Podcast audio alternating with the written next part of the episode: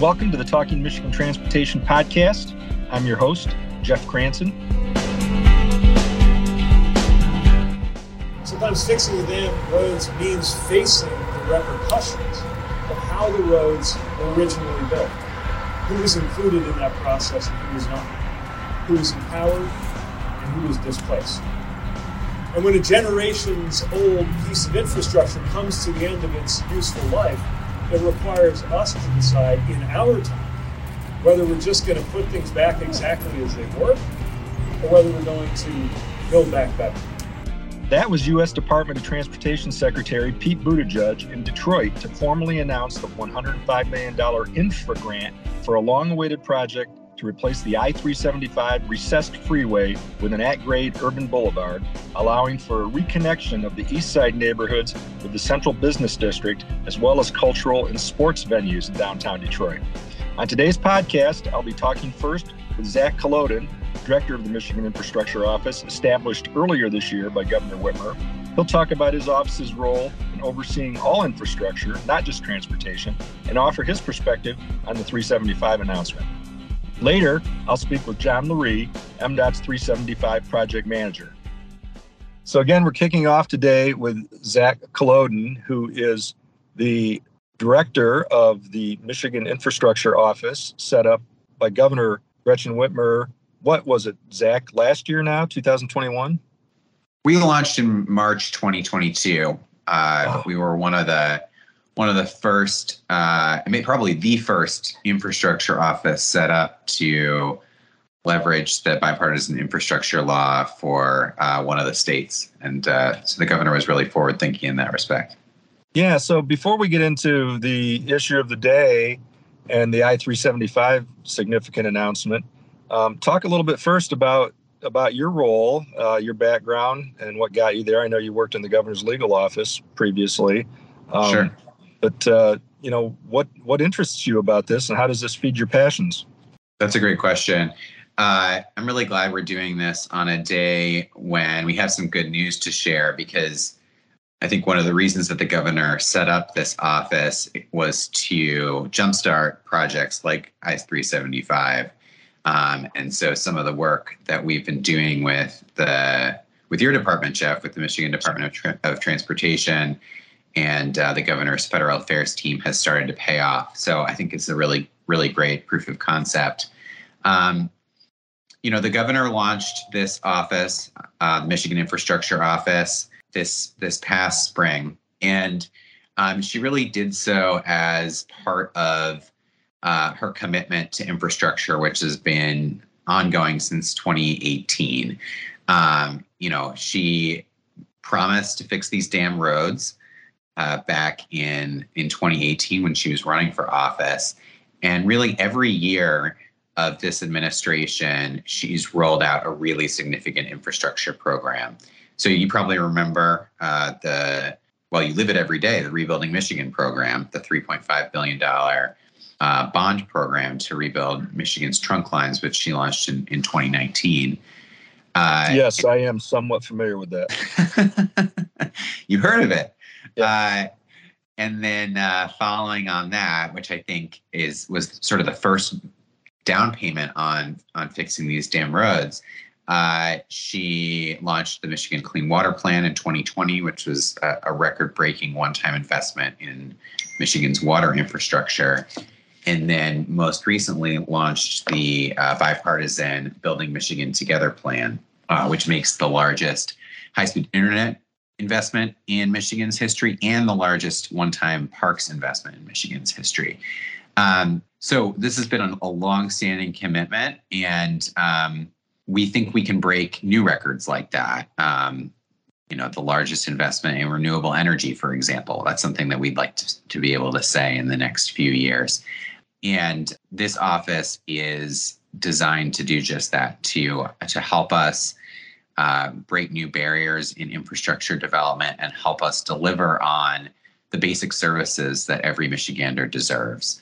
So I'm I'm interested in this work because I really believe in it. I really believe that this is the core government service and that if you don't provide clean water coming out of the tap and a safe road for folks to drive on to get to work or to the doctor and reliable power even when there's a storm that folks start to lose faith in the ability of of their government or their state or whatever the case may be to, to solve problems and to deliver for them. I'm really glad you framed it that way because I think that there probably is uh, some question about why, when you already have all of these cabinet members over these various agencies that deal with these various forms of infrastructure, and infrastructure, as you point out, does not just mean, you know, transportation infrastructure and roads and bridges. Right. It means lots of other things. But about why it's good to have one person kind of overseeing it, you know, bringing it all together, kind of being the conductor, I guess, that, that gets all the instruments uh, in sync. And especially, you know, your point about broadband and what what this governor is doing and what Michigan is doing is so important when so mm-hmm. much of our state is rural, and it's mm-hmm. it's, it's such an important uh, aspect of education and in linking communities and mm-hmm. and uh, I mean you can't say enough about the need for you know for broadband access everywhere. No, you really can. That's that's a great observation, Jeff. Broadband, high speed internet is really the 21st century version of uh, of roads, right? You know, eh, back in the early in the early 20th uh, century, uh, it was groundbreaking to have a smooth road that could get you to work quickly and facilitate the commute. And we've all seen over the last few years that what a lot of workers need, um, you know, particularly knowledge workers and, and, and other workers who are at the center of a, of, of a 21st century economy and, a, and, a, and you know the center of a service-based economy a, a lot of what they need is high-speed internet connection uh, so that they can you know do their job from from anywhere and be responsive to the kinds of demands of modern day employers. So you know it's it, high-speed internet facilitates connections between people facilitates um, you know my my kids keeping in touch with their grandparents over in Holland, Michigan, and and and also in you know halfway across the country in Massachusetts, and it also enables uh, you and I to to do our jobs, and, uh, and you know, and, uh, and and it's incredibly important for Michigan to uh, stay competitive in uh, in sort of knowledge based industries. Yeah, well said. Well, let's talk about the the good news, the issue of the week, and and talk a little bit about how uh, sometimes fixing the damn roads means actually changing a road and, and mm-hmm. fixing you know a historical problem yeah that's a great question i-375 uh, has helped suburban commuters get to downtown detroit for decades but at great cost um, so the road was designed with an eye toward helping people get to work and not toward building community and facilitating connection in the city of Detroit. And that's really unfortunate because the effect of it, uh, well, the, the immediate effect of it was to destroy two prosperous Black neighborhoods, uh, Paradise Valley and Black Bottom. And that's a historical wrong that we candidly cannot repair. Um, but what we can do is build something new and something that is centered on the community, you know, where that road is. Uh, so 375 currently divides the east side of Detroit with its access to the riverfront and access to Belle Isle and beautiful residential neighborhoods from the vibrant commercial center that is downtown. And uh, if you, you know, we were we were standing next to 375 earlier today, Jeff, you and I, and when you're standing there, you look around, it's a, it's a quarter mile of concrete in every direction, a pretty intimidating barrier between the vibrancy of downtown and all those folks that live on the east side. So, what we have the opportunity to do is help knit those communities back together and create opportunities for for folks to live close to downtown, um, for residential development, for folks to build businesses next to downtown and uh, and probably what will one day be considered part of downtown where, where 375 is is today and uh, and build more a more walkable more bikeable safer uh, community that contributes a variety of amenities like parks and cleaner air and connection between downtown and the river and the riverfront Um, so it's a really exciting project and one that's extremely worthwhile. Well, it's it's right in the wheelhouse of Secretary Buttigieg, U.S. Department of Transportation Secretary Pete Buttigieg, who was there for the announcement, and this is exactly the kind of thing he's been talking about. Mm-hmm. And you know, they, as he mentioned, there was tremendous competition for the 1.5 billion dollars available in these infra grants, and the fact that this project, you know, got the fourth largest amount of any of those grants. Uh, I think it's it's a real tribute. I mean, it's a it's a tribute certainly to the people at MDOT and MDOT Planning who put the grant application together, but to the the city officials and the neighbors and, and everybody who has come together and you know really built a consensus around the need for this project. Um, and and how exciting it is for you to be just a few months on the job and to be able to to be part of something like this. Talk about what that means. Absolutely, it, it is it is really exciting, and I think that the work that MDOT has done since uh, 2014, when folks started working on this project, has been monumental and has built a, a foundation for the project to succeed. So, you know, you mentioned um, uh, your colleagues at MDOT. I think you know John Loree, the uh, the project director. Did I get that right, Jeff? Is he the project yeah. director? Yep. Yeah. Okay, no, well, he's the he's a project manager. Project manager. I don't want to mistitle anyone on your podcast. Right, uh, right. John, John Loree, the project manager, and uh, Kim Webb, the Metro Region director, are have been so critical in getting this project to where it is today, with um, you know environmental review cleared, and now uh, a really significant amount of the funding uh, delivered. And enormous credit to them. And then you know the work that Mayor Duggan and Governor Whitmer and um, Secretary Pete Buttigieg and, and President Joe Biden have done to create a framework to fund projects like this and uh, connect the dots between the work that's been going on in Detroit to put this project together and the funding opportunities available uh, has made this has made this possible. So you know I think it's a great it's a great example of uh, the of, of the work that we can do when we work together at this local, state, and federal level. And I think it's really great for Michigan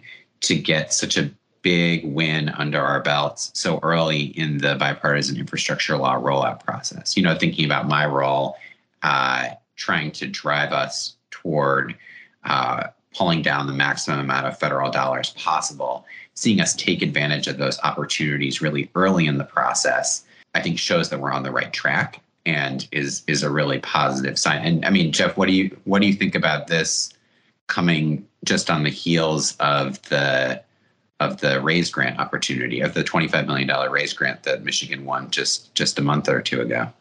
It showed today. It was really interesting talking with some of my counterparts at USDOT, and they were so impressed with everything about today's announcement. You know, the the setting, the coming together of of the neighbors, you know, some plain old folks who are just interested in this project because they live nearby.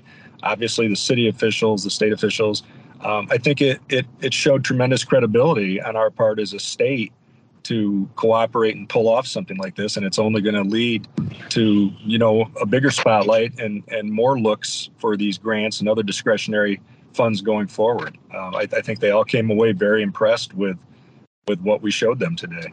So, yeah. Yeah, no, that's, I think, uh, I think Michigan has demonstrated that we can put together high quality projects and, you know, that we can also work with our federal partners to, to get things done. Yeah, absolutely. Um, I was able to talk with uh, staffers for Senators Stabenow and Peters who were there, and they were just they were thrilled. Uh, it was just a really good day all the way around, and uh, at some point i'll be talking more to some of the activists in the community some of the people that know the history. Mm-hmm. and you know getting their perspective as this goes along. But but right now uh, you know there's a lot of positive momentum. Mm-hmm. and I, and I think that there are other things um, n- nothing exactly like this one. This one's a little bit unique but some other things around the state you know where we can we can do more to mm-hmm. encourage and increase that kind of connectivity. So um, I, I agree 100%. Yeah, one of the things that's most exciting about this project is the way that it integrates modern design elements and design elements that uh, reflect a need to adapt to a changing climate, right? So, you know, having permeable pavement uh, be part of the project proposal here, having rain gardens to absorb, uh, you know, the increased rainfall that we're experiencing. Uh, you know, these are things that'll be really helpful for the city of Detroit, and I think it also serves as a model for highway for, for modern highway and, and boulevard projects going forward. Absolutely. Um, so I hope we can do. continue to build on that. Yeah, in bioretention islands, the more you can do for that kind of sustainable building, and in Grand Rapids, where I live, there's you know the city put in a long bike track along Monroe Avenue near Riverside Park, which is this you know beautiful stretch of public land along the Grand River, and that that has that permeable pavement, and it's really worked out well. And uh, yeah, oh, so great. to start yeah to start using that in bigger applications, I think is is a, is a good thing. So yeah, it's all good. Well, Zach, thanks. Uh, I'm sure I'll be checking in with you from time to time as you uh, you know get into your job more and take on more and more challenges. Uh, I look forward to you know hearing how you feel about where things are in a couple months from now. Absolutely. Thanks so much for having me on the on the podcast, and you know, thanks for your partnership in, in getting the word out about all the great work that's going on in Michigan. Thank you again, Zach. And before we hear from John Loree, the project manager, let's listen to what Governor Whitmer had to say at today's event celebrating the grant award. When it was built, I 375 paved two prosperous black communities, Black Bottom and Paradise Valley. And the unjust decision displaced 130,000 Michiganders. It uprooted hundreds of businesses and dozens of houses of worship. It severely impacted the local economy, wiping out years of generational wealth. We cannot change the past, but what we can do is work together to build a more equitable future. Once again, we're talking with John Loree, who has been a visitor on the podcast before. He's the project manager on the I 375 project. And he can share the details on what this grant means, how it helps expedite the project, and uh, and other details and developments that have happened since the last time we talked about this. So, John, thanks for taking time to be here. Glad to be here. So, hundred million dollars, almost 105 million, actually. Um, what does that do for uh, for moving this long sought project forward? Yeah, certainly it is a, an expensive project. Uh, the the capital construction cost comes in at around 270 million uh, in our future year 2027 dollars, and it was always one challenging uh, to program coming out of the region's budget, and this really introduces some flexibility um, and some additional money into into our program, and it looks like it's going to allow us to um, look at that 2027 year and reevaluate and move up that construction year. Uh, we'll be targeting uh, a 2025 construction year uh, with these with these infra funds, and uh, it's really uh, an exciting. I think it really shows the priority that the current administration has on these uh, reconnecting community projects, and a real understanding of of the benefits that this uh, transformative project is going to bring to the city and the surrounding community. So here we are toward the end of 2022, obviously September, almost fall, and we're talking about design work and the next couple of years getting us to construction in 2025. Um, obviously, to you or anybody that you know works on these kinds of huge projects, you understand why that takes so long. But can you explain? Why would design you know take that amount of time? Yeah certainly we uh, just had our design kickoff meeting. Uh, utilities utilities utilities is a is a always a, a big one. Uh, we do have uh, you know major transmissions for electrical and water main and otherwise that we have to make sure that we're coordinating and working around. Uh, this uh, project is unique and, and innovative in in many ways one of them being that we do have uh, some substantial excess property that'll be available for redevelopment. And so as we're working through our, our design process, we'll also be working through planning with the city on what that land use is.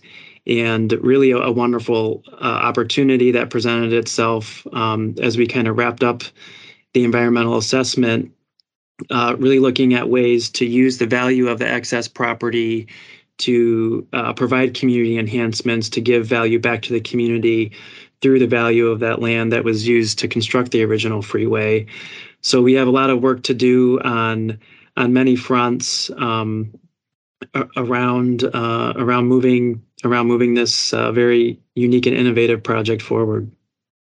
So, what have you heard, you know, so far in the public meetings and your interaction with people in the neighborhood and you know interested parties whether they're businesses you know eastern market and other businesses nearby and certainly people that live in elmwood park or lafayette park about what they would want to see in development and use of that land. Yeah we've we've we've actually shared some some early concepts um, in terms of what that could look like um, but really, our approach is to really take that uh, uh, a community driven approach to determine what that land use will ultimately look like.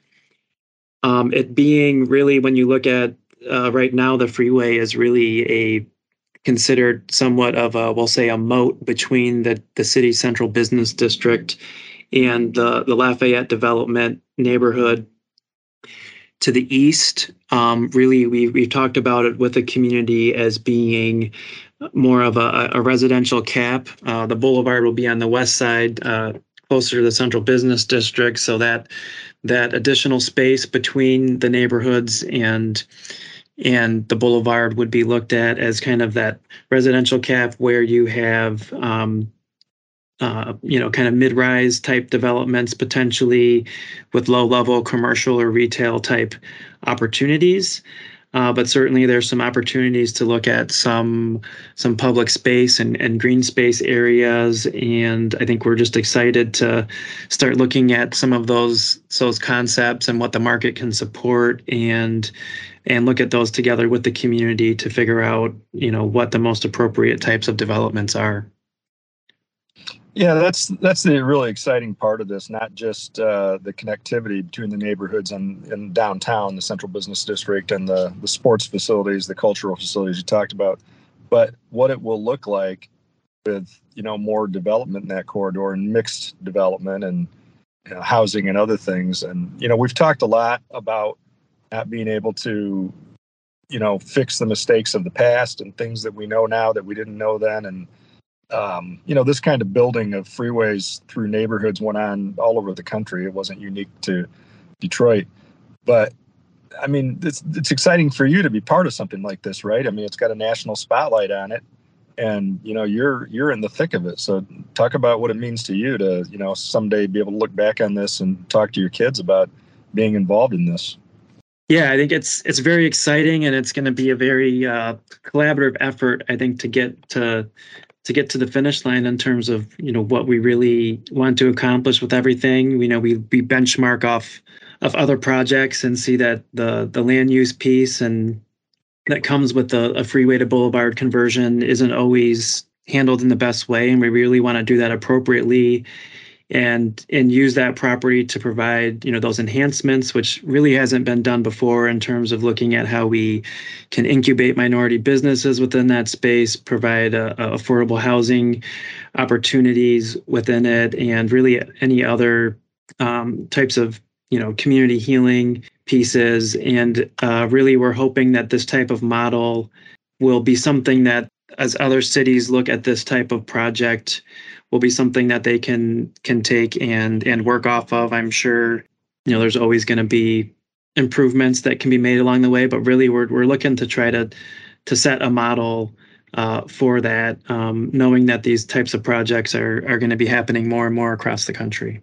Yeah, that's exactly right. They'll be taking a close look at this and, and how it goes, and especially, and that came up a lot in the announcement um, that that issue of collaboration and you know some of the people that really know the history of how the project came to be in the first place how 375 was built that it didn't have you know it just didn't go on in those days i don't think at the federal level or at the state level to have that kind of community input that kind of public outreach and public involvement. And it's you know it's come to be expected now and it's it's what the, department does. Part of that came out of NEPA but even more so you know it's just the right thing to do um, and it's funny that you you talk about it being a moat. The the mayor, Mayor Duggan, referred to it as a ditch. I guess either one of those terms works, huh? Yeah, yeah, it does. It really, it really divided, um, divided those, the neighborhood and the, and the city there. Uh, it was very divisive. So as you look at this, it's it's both both uh, you know thrilling and a, a, daunting challenge, and mostly. Well, tell me, what do you see as the most challenging as uh, being a project manager in something like this? Is it the is it the herding of the cats, building consensus? Uh, is it the, the actual construction details and the design?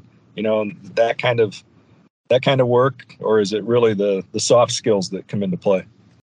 Yeah, really, I think they're they're they're all important. Um, I think to pull off something like this, there is a lot of of the the herding of the cats, and really, you know, it's a lot of understanding, listening, and and getting people's views and opinions, and being able to use those and weave those into the the project appropriately.